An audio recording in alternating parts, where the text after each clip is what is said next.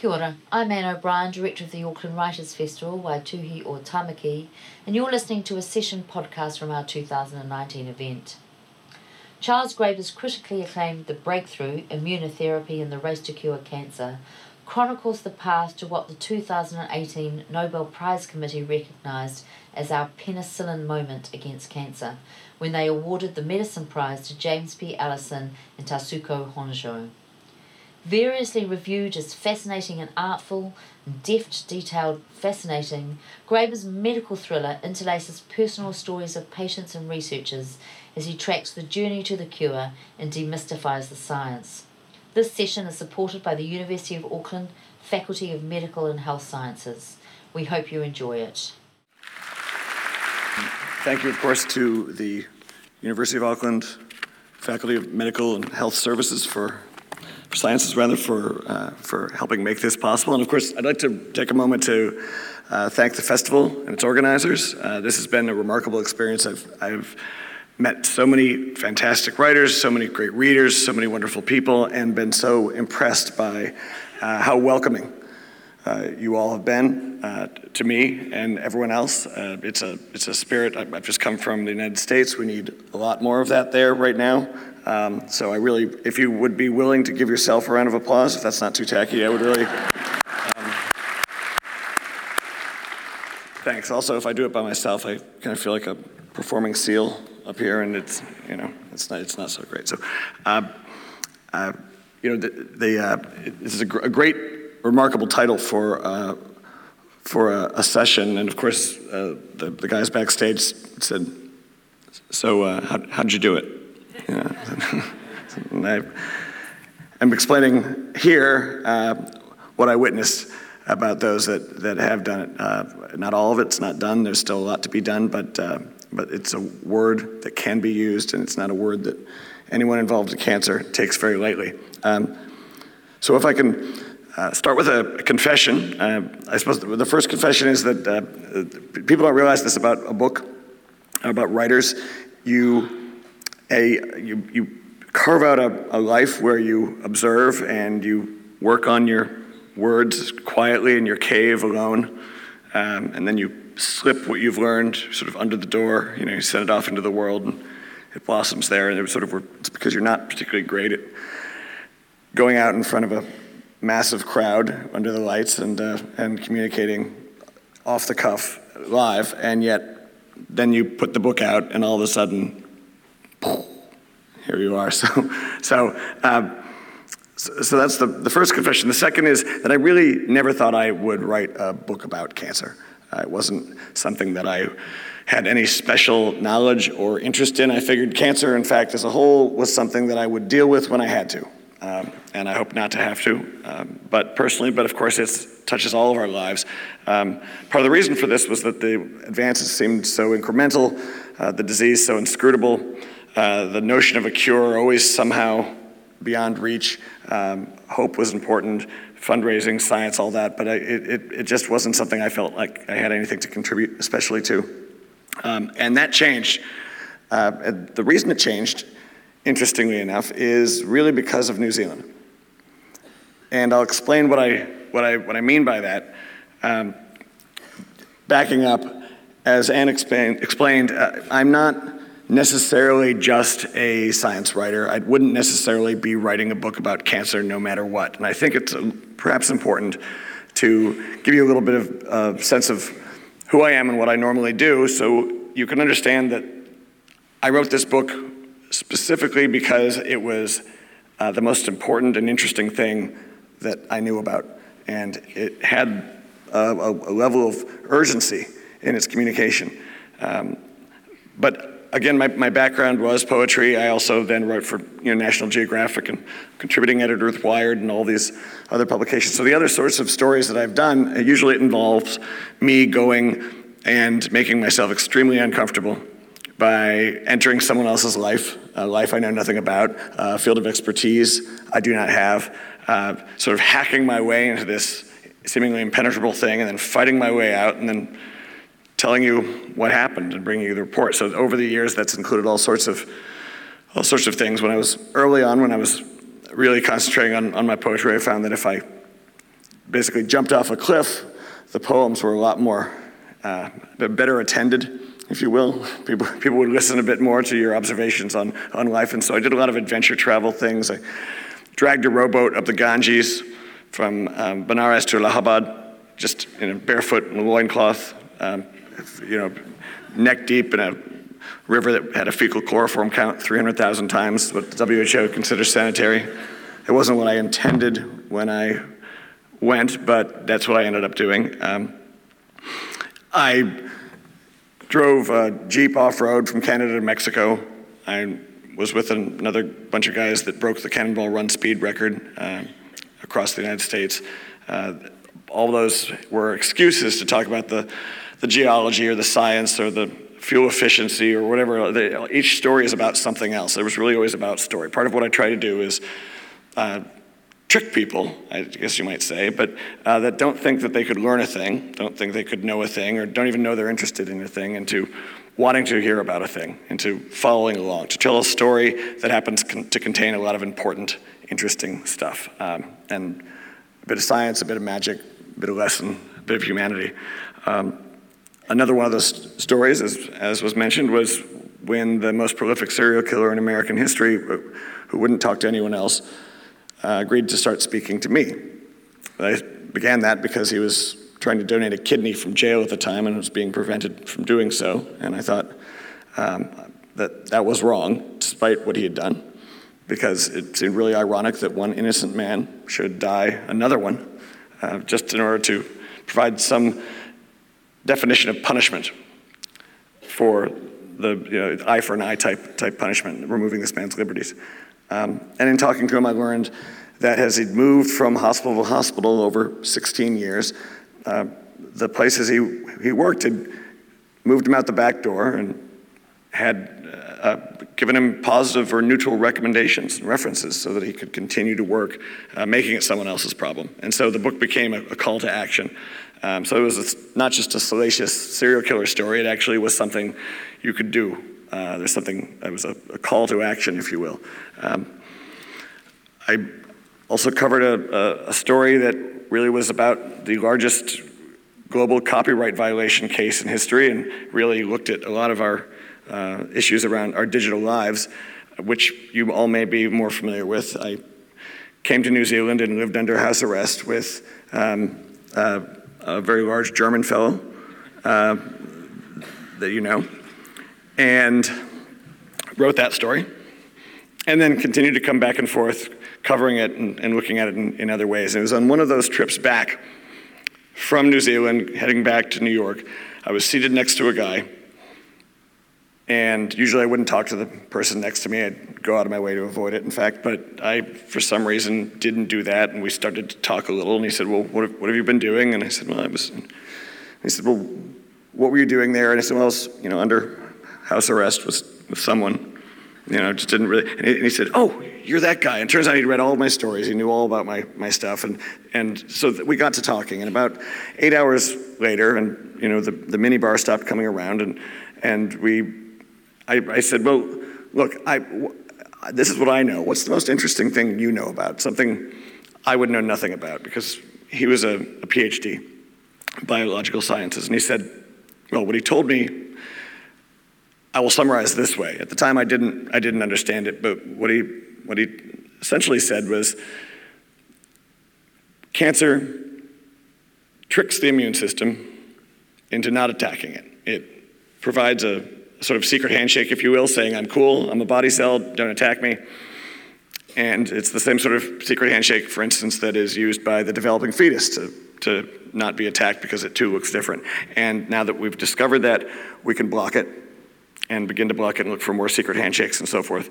And I'd never thought about any of this before. Uh, I hadn't, it hadn't occurred to me. In fact, the question that I hadn't asked myself before was why is it that I always know, we all always know, I think, when we have the flu or, or cold, uh, we have symptoms, right? We have, we have, fever or at least the sniffles. Uh, but with cancer, you need a test. Now, why, why was that?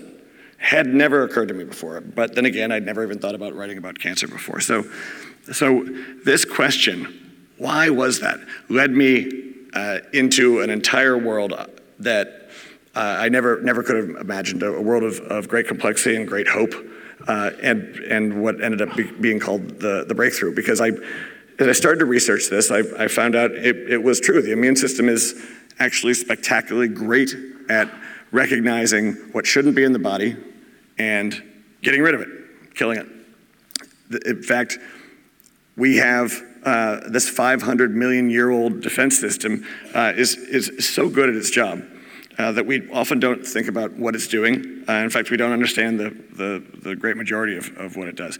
And for some reason, it didn't do it against cancer. And the reason why had been, the explanation had always been, is that cancer is too similar to normal body cells to be recognized by the immune system. So if I could just back up for a moment. The immune system, this is the sort of, the immune system is the most boring, if you're thinking about something you're, you're going to be writing about or describing, a system is a really boring thing um, to write about. But this is not boring at all. This is, uh, and, and the book is written uh, sort of in the, the way that I'm, I'm speaking. It's obviously much better than the way I'm speaking, I hope. But it's written for everyone. And then it's written again for specialists. And then there are endnotes for people that want to go in certain directions. And then there are different uh, references that you can take uh, to know more and more. So, in speaking about the science, I use a lot of metaphors. It's necessary. And the thing about teaching the immune system I've discovered is that the metaphors are really helpful for a while. And then to get to the next level, you have to say, all right, remember that metaphor? Forget it. Forget that metaphor, it's now wrong because there's this other layer of complexity that doesn't work. But for the, our purposes, we knew that there are at least two types of cells that, maybe, or three types of cells that uh, the immune system, three players that go around and take care of bad guys, things that aren't supposed to be there. And they recognize those things that aren't supposed to be there because they look different. And look different means really that the, the outside is different. You can picture this foreign cell some, uh, as having proteins all over all cells, as having these proteins that sort of stick out of it from the inside, and sort of like cloves on a Christmas ham. And the cloves that stick out of, uh, of the foreign cells are different than the ones that are sticking out of your body cells. And you have millions and billions and 10 to the 19th power of different types of immune cells that each of them can recognize one of those cloves.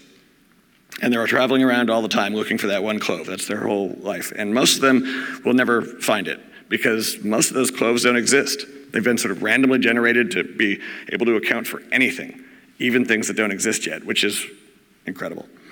And why it's so adaptive. If they happen to find that one clove, uh, depends on which kind they are. There, you've got these, what they call B cells. They could be called Fred. Turns out all the names are sort of backwards and wrong. B cells were so named because they, they come from the, they were first found in, in birds in the bursa Fabricius, this organ that we don't have. They're also made in bones, but they're not, they're not bone cells. They're, so the names are, that's part of what's so confusing about this field and what keeps people from understanding it. But they go around and they, they're sort of like Spider Man. Uh, every time they recognize the bad thing, they without antibodies and they gum it up.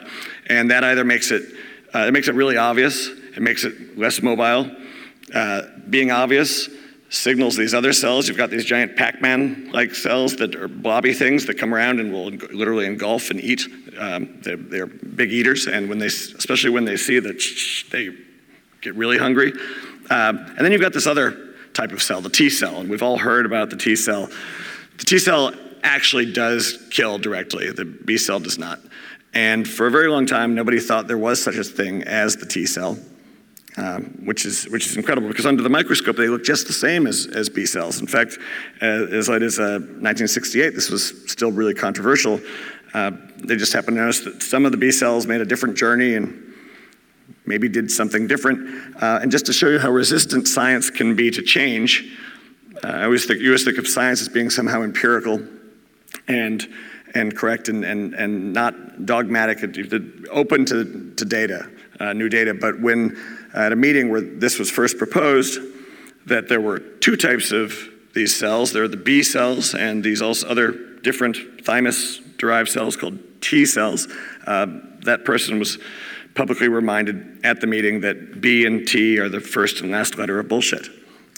So, but there are, they exist. Um, and these, these uh, despite that resistance, we now know there are the T cells. The T cells, they kill foreign cells up close and personal. And again, a cartoon version of how this also works. Uh, once that match happens, once they find their clove, or even a fragment of the clove, because you've shredded the ham and injected all those foreign cloves from a disease you expect to, to get or maybe encounter, and that's a vaccine.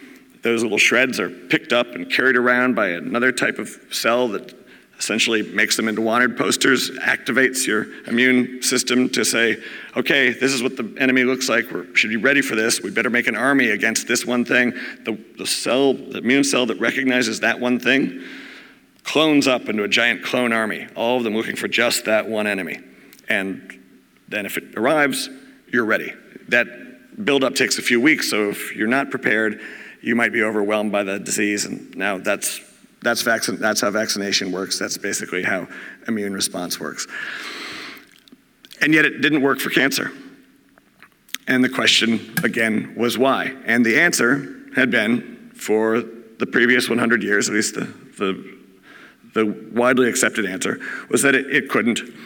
It's that because cancer is us, it's too similar, the cloves are not different enough, too many co- cloves in common and therefore, it would be way too dangerous to have an immune system built to recognize something like that. Because the most dangerous thing in your body at any given point usually is you. Your immune system is far more dangerous than any disease you're going to encounter, as, as we see with, with autoimmunity. It would just wreak havoc like a like a you know rock and roll band trashing a hotel room. It just would it's it's very very it's, it would be way too dangerous. And so the notion was it can't see cancer, it can't kill cancer, and therefore trying to help it do so is a waste of time. And that was dogma. And just to make clear how recently that was dogma, the, is anyone here familiar with the, the, uh, the wonderful book, The Emperor of All Maladies? Um, History of Cancer came out in 2010, paperback was 2011, still out. It doesn't mention the immune system or cancer immunotherapy once. So this was still widely taught against, not considered valid or possible. It turns out to be wrong, dead wrong. What we now know is that cancer can be recognized by the immune system. Cancer, backing up again, what is cancer? Cancer is us gone rogue. And you'd think that would be really uncommon or unusual. Uh, but in fact, while I've been speaking, we've all gotten cancer several times over, probably. And our immune systems have actually recognized that cancer, hopefully, and killed it, hopefully. The idea here is that your cells are constantly replacing themselves, sort of like you could think of it like leaves, old leaves being replaced by new leaves. And in fact, the, the Greek term for that, apoptosis, means exactly that of falling off like leaves. In fact, this is so common, it happens so frequently, it's so necessary that you shed a full body's weight of dead cells every year, which is why you need to do more dusting in your houses. Just when you go to bed tonight and you just will realize, oh, that's what all the stuff in the air is. That's right, it's me. Um, and that process, you'd think it would be really precise. I always imagined it was incredibly precise before I waded into this. And it's not. In fact, it's anything but precise. It's a total mess.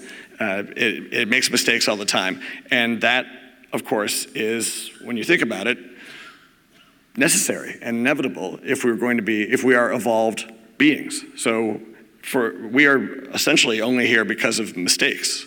We are a series of mistakes that worked, right?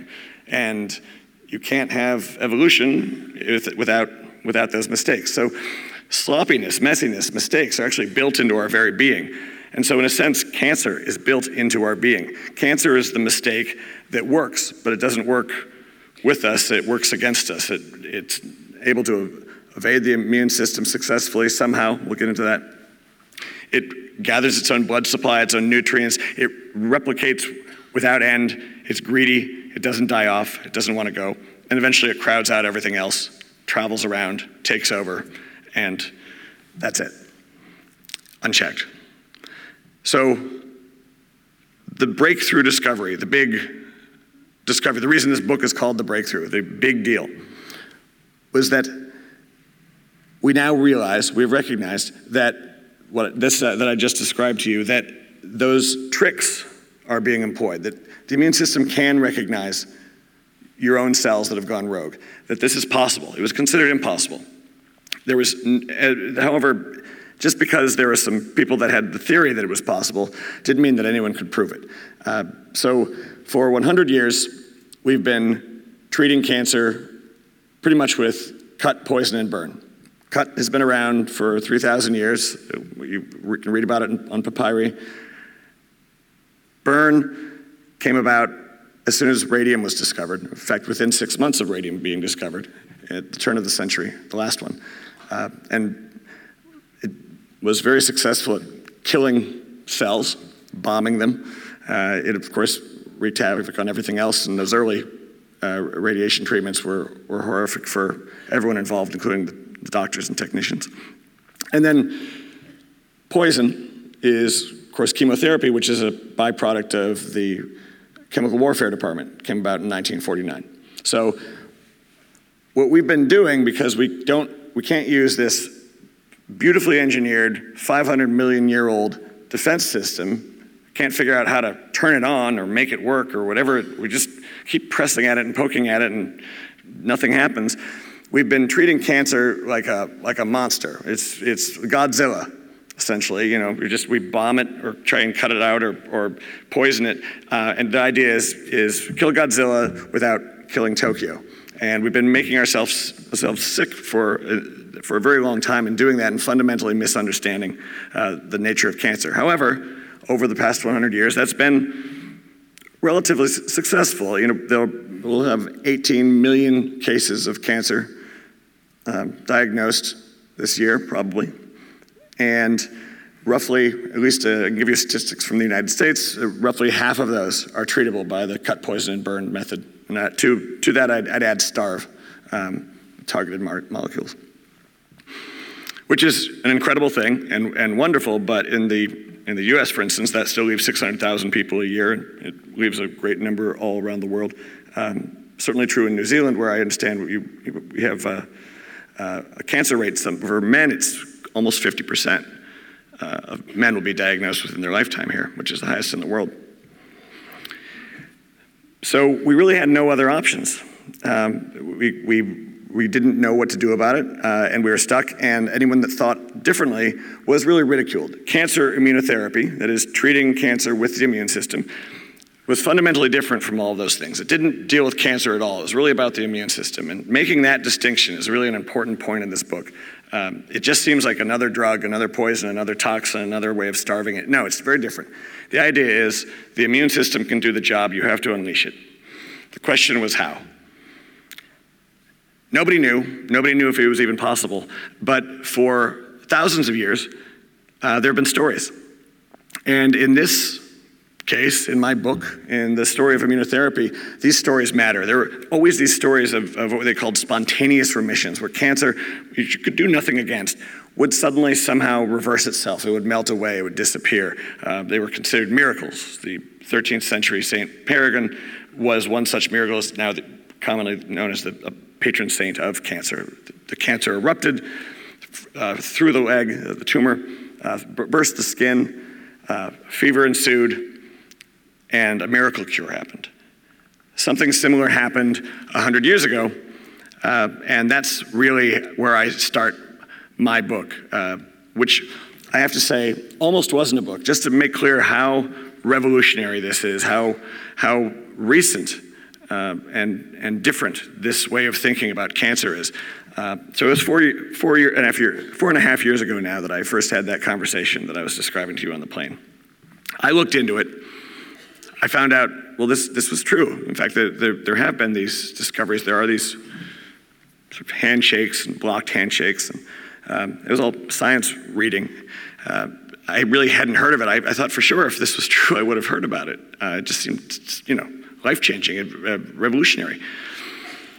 And I spoke to my agent, who was kind of pounding the table about my next book because that's what I do for a living. And I had been looking at all sorts of things, and I was really being bothered by this by this cancer immunotherapy. I just said, well, and I explained this whole thing to her, and she said, wow, that's incredible. But I've never heard about it. Are you sure that's really a thing? And I said, well, I, I mean, yeah, I think, I, think it's, I think it's going to win the Nobel Prize. I think it's going to cure cancer. But I don't, you know, I'm not. Just started on this. I don't really know. I, I, I want to be really careful about this, obviously, but just it's worth looking into. She said, Well, look, my, my father's a, an oncologist. He's a retired oncologist. He'd done lots of research as well. I'll, I'll ask him. And she came back to me and said, Well, I, I asked him, and he said, Oh, yeah, he's talking about cancer immunotherapy. We tried that, it doesn't work. So that sort of increased my interest, frankly, in getting this book out. So we needed to find a publisher, which proved also to be very difficult because the publishers had the same reaction. Well, this sounds fascinating, but if it was true, I surely would have heard about it, and I haven't heard anything about this at all, so therefore it's, it's not true. It's kind of an incredible conundrum. Eventually found a, a publisher, my, my, my, previous publisher, and, and went to work on it. And what I found in, in researching this was that, you know, I, I, I approached it cautiously. Nothing could be uh, more serious. Uh, nothing, I think, touches so many people universally uh, than this disease. Certainly touches my life. Uh, my mother, over the course of writing this book, was diagnosed with two different cancers, which would make her second and third. Uh, another friend is the same, and, and another friend, uh, you know, it, it, it, seemed to really show up uh, right as I was working on this. And, and what I discovered, there are a number of things I discovered in, in, in writing this book. One thing that I discovered was that when people get this, this a diagnosis, it's the most terrifying time. It's, uh, time is of the essence. And they, they really seek support of friends and family. They really sort of go to ground, uh, especially with familiars. And sometimes that means they go to ground with their local doctor. And depending on who their local doctor is, uh, they may or may not get the latest information, especially with something that's changed so quickly. And, and having access to the right information, not necessarily going to ground, not being afraid to ask for a second opinion, being empowered with understanding what cancer is, what immunotherapy is, what's available, what's happened, asking those questions uh, can make an enormous difference. Uh, can, uh, and in, in this book, I tell those stories. I tell the story of of a man named Jeff Schwartz who really starts it. I, I should warn you if you haven't read the book, um, there's a lot of swearing. I mean, it's cancer for Christ's sake. So, you know, it, you can do that, but you have to. Uh, Jeff Schwartz also did that, and I, I painted him as, as he was. And uh, his story was one of, of, of, really of real chance because he received a diagnosis. He was stage four, was sent home to put his affairs in order, and he happened to talk to someone who, who said, seek this other opinion, ended up in a clinical trial, ended up on one of the handshake blocker drugs, checkpoint inhibitor drugs, an anti PDL 1 drug, it's called. And his cancer went away. The immune system, the light was turned on, it recognized the disease, it worked for him. Um, not everyone's that lucky, and I have to be, make clear that when we talk about curing cancer, I asked a lot of people, a lot of, I'm always the dumbest one in the room uh, whenever I do my research. That's my job. And I've checked pretty thoroughly. Can I, should I be using the word cure? I've never really heard any oncologist ever use that C word.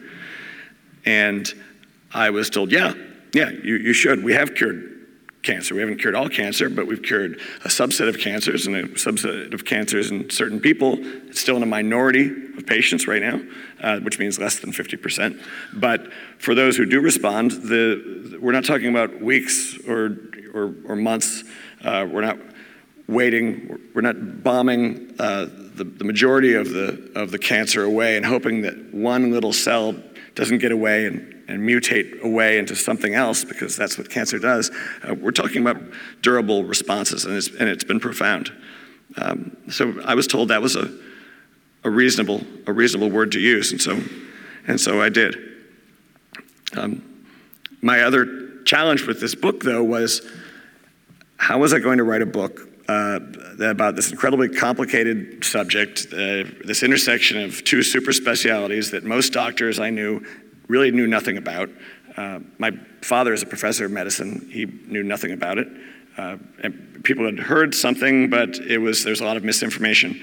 It was incredible how how what happened to so many patients that I that I met in the course of writing this book and have heard from since publishing this book.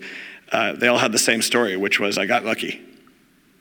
And it wasn't just the I got lucky because it worked, it was also the I, I got lucky because I happened to walk in this door and not that door.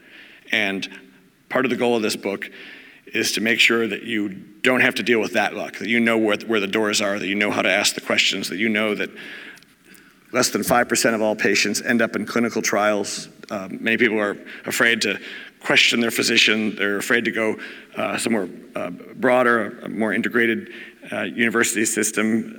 They're afraid to, uh, to be a human guinea pig. They're afraid that perhaps there's uh, a placebo arm, that maybe they won't get the good stuff. Uh, there are no placebo arms in these cancer immunotherapy trials. Um, what's, what's happened is that it's not really the one drug or the two drugs or the handful of drugs that we've discovered because this is all so incredibly recent. What's being called uh, to me, and again, I just describe what I, what I found in, in my research, uh, a penicillin moment in our war against cancer. It's not a matter of discovering penicillin, it's a matter of having discovered antibiotics.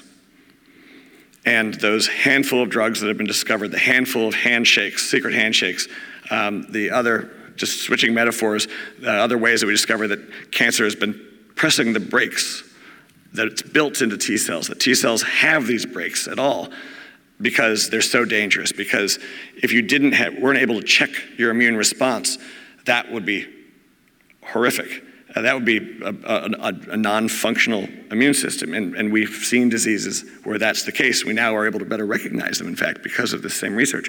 But the recognition is ah, there are brakes, there are fuses, there are tripwires, there are all sorts of things that cancer does, that cancer has evolved to take advantage of, built into our T cells, built into our entire immune system.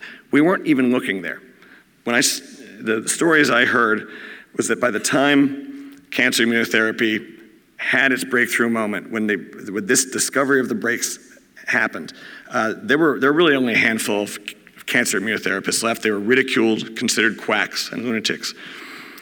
And, and that takes me back uh, to the challenge of trying to tell this story.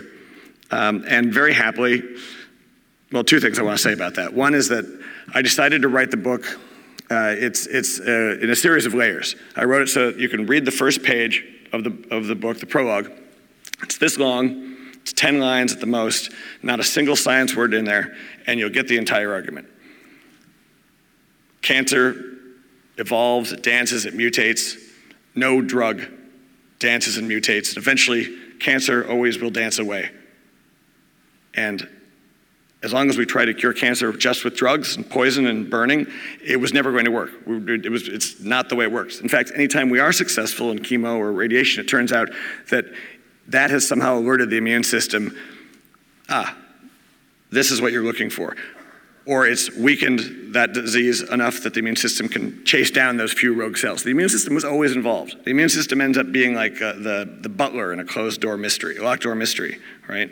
Where you couldn't figure out what was happening, what was doing this, what, what's wrong, and it was just the thing that was always there uh, that was not suspected. In fact, we now recognize that that's true of a whole number of other diseases. Uh, some diseases of mind, uh, you know, multiple sclerosis, uh, uh, diabetes. It's, we're really now suddenly aware of how the immune system works better. And the best and the brightest now are, are, looking there. It went from a handful of people meeting in a moldy basement during these big cancer uh, conferences, you know, 30,000 people, everyone crowded into all the, the new targeted molecules or poisons or whatever they were, and nobody taking the immunotherapist seriously because they couldn't, they couldn't do it in humans. They couldn't make it work. They could cure cancer hundreds of times in mice, one told me, but it, it really didn't work in humans. But as I mentioned before, they still believed because there were these glimmers. They described them as glimmers and glimpses.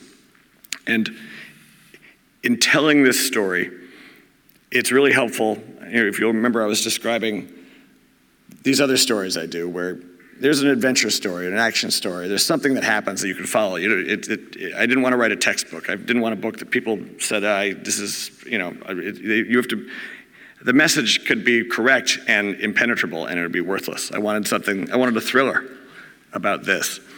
And that's where I got lucky, and we all got lucky. I found the story that, of something that happened 100 years ago, 130 years ago.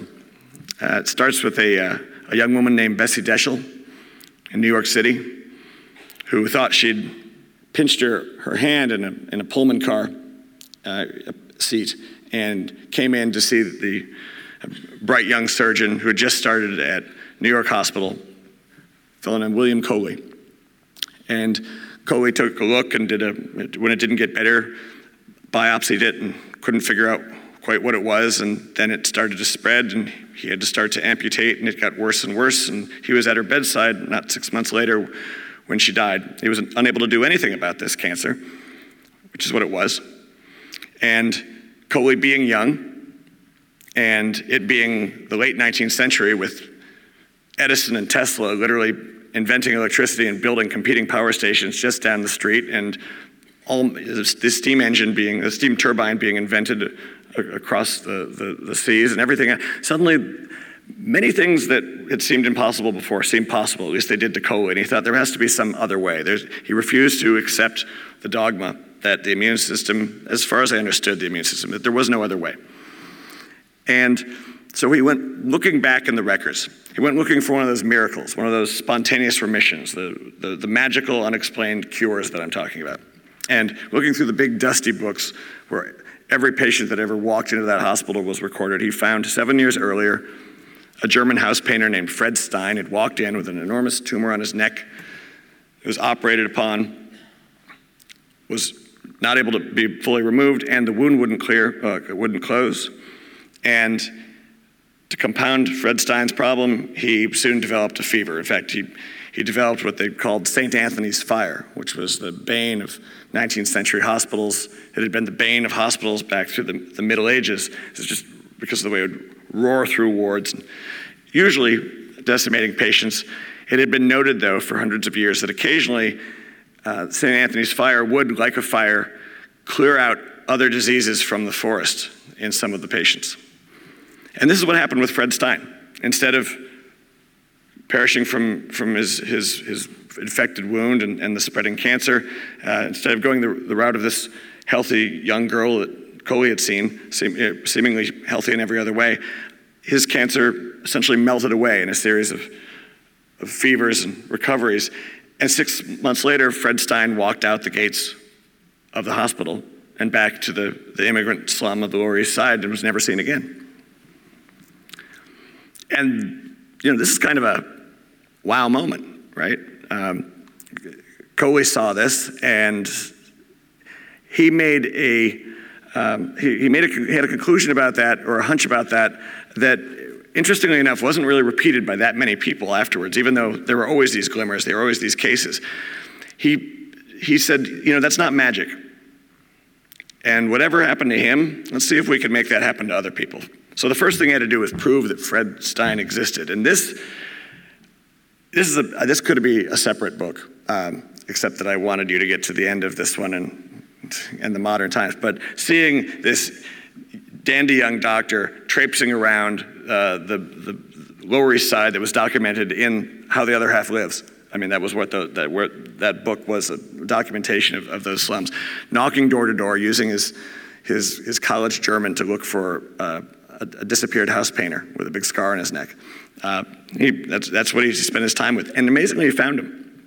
He brought him in, confirmed that this was the same Fred Stein, checked with the surgeon, um, asked him, of course, confirmed that he seemed to be cancer free, and he decided, Coley decided, right, okay, this is how we're going to treat this disease from now on. This may be the cure for cancer. And he decided to replicate the terrible fevers that Fred Stein had, had, had endured uh, in other patients, in, in other uh, patients that had no other hope. And unfortunately, of course, those are usually uh, the poorest patients. Uh, in this case, the, they're poor immigrant patients. The next one was one fellow we know only as Mr. Zola. But this is what Coley did. He created a, a bacterial broth, which would later be known as Coley's toxins, injected Mr. Zola, carefully titrated his fever, and cured Mr. Zola's cancer. Remarkable. It became a patent medicine.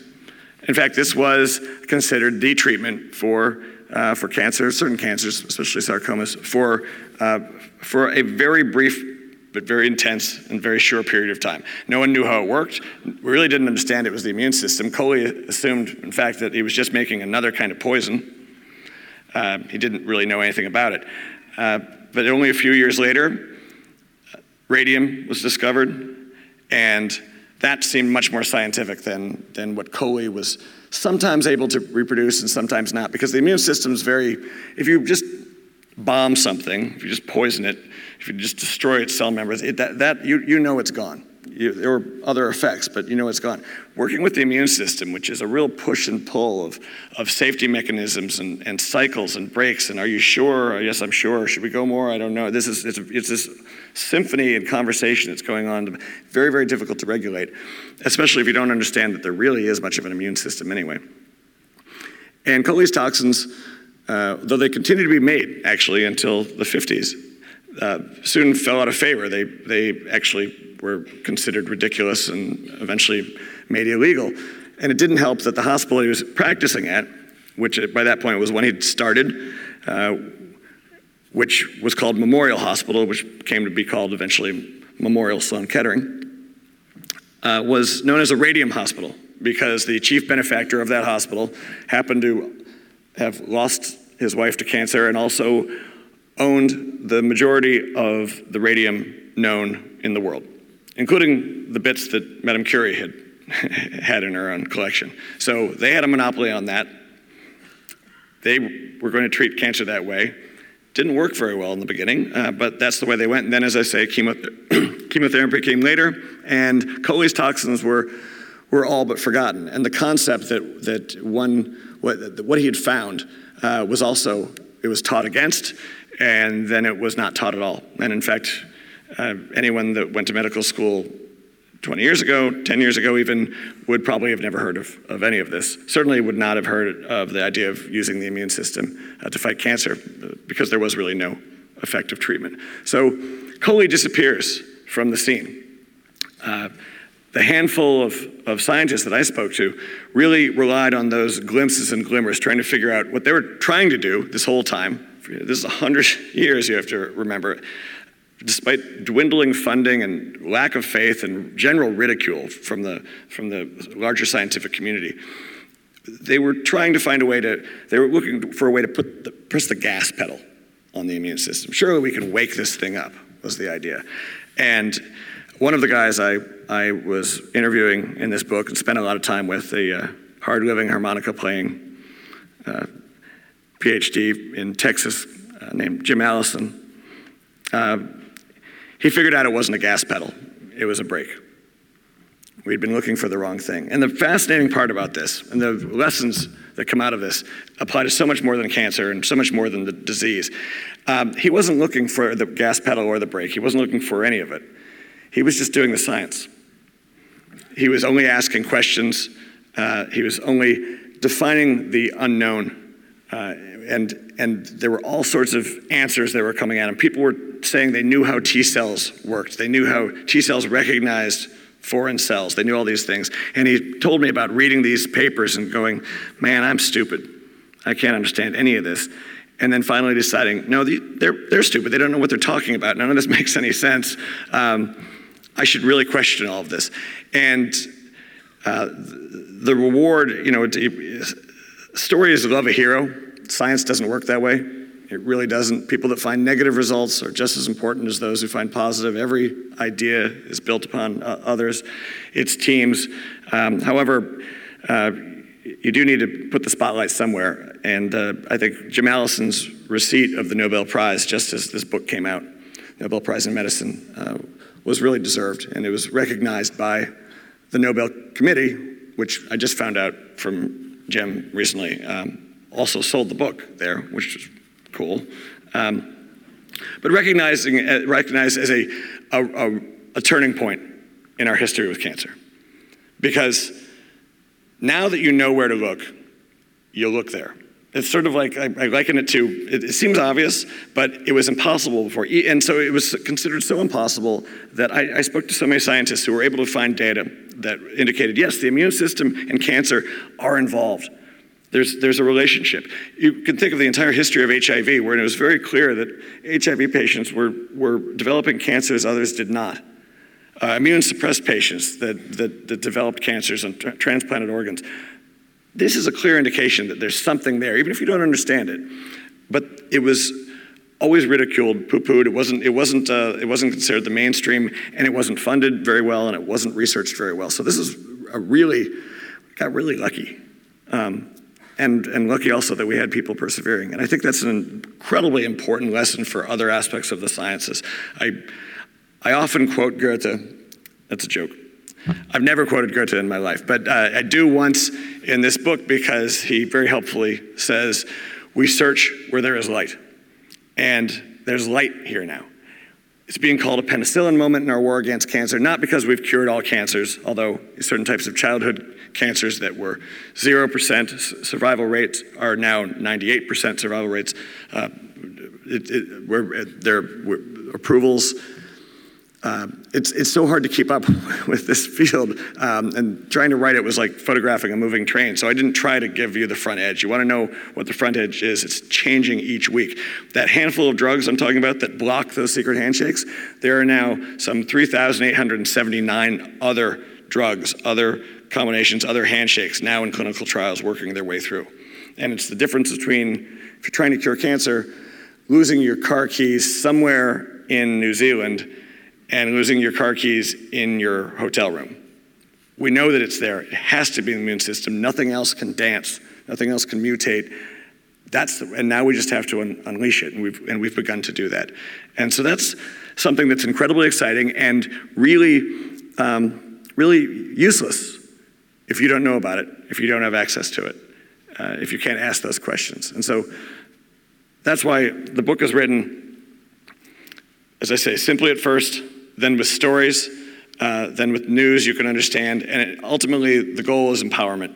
Uh, entertainment so that you get to the end of it, but it's about empowerment. Uh, empowering patients to not be cowed by the white coats, not be afraid to ask questions they might think are dumb, not be afraid to ask a second opinion, not ever to accept at this point, this is what I've heard over and over again, um, two important things I've heard, you know, deans of, of, of universities tell me that, uh, you know, the, the MD, PhD oncologists, immunologists tell me and tell an audience that if they get a diagnosis and are told to go home and just get their affairs in order, there's nothing to be done, find another doctor. That's a remarkable thing to say, and that's why I made him say it. Um, uh, the, uh, but the, uh, the head of the, uh, of, of the National Cancer Institute has, has said the same thing and, and said the same thing about reading this message. Uh, the other thing that I've, I'm hearing now, again, the word breakthrough, just like the word cure, was used very cautiously. Uh, we've had breakthroughs all the time. It's the cover of, of a magazine all the time. The, the, and we've cried wolf on breakthrough so many, so many times that we've really uh, we've gone numb to it. Uh, this is different. And I had to confirm over and over again that it, in fact, is that different and that it's legitimate to, uh, to use, use that word as it is cure.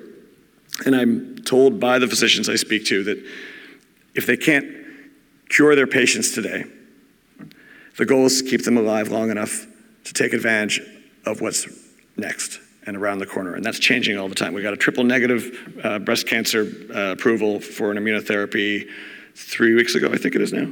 Um, we, uh, I just saw some really exciting data on pancreatic cancer.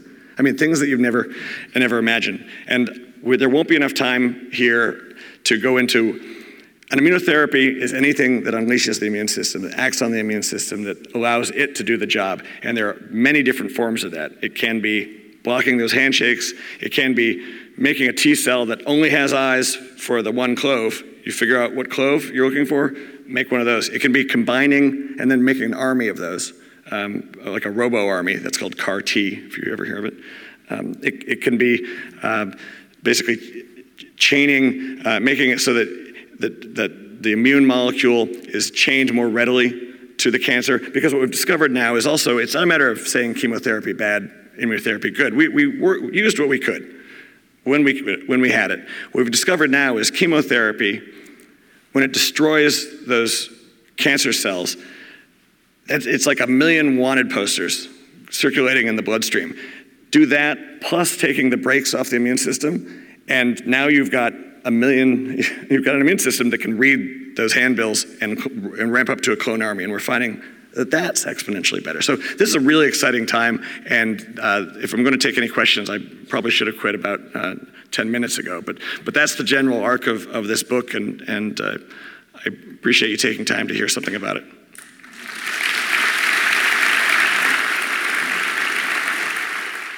You've been listening to a podcast from the 2019 Auckland Writers Festival. You can find a range of other festival talks, interviews, and discussions on iTunes, SoundCloud, and on our website, writersfestival.co.nz.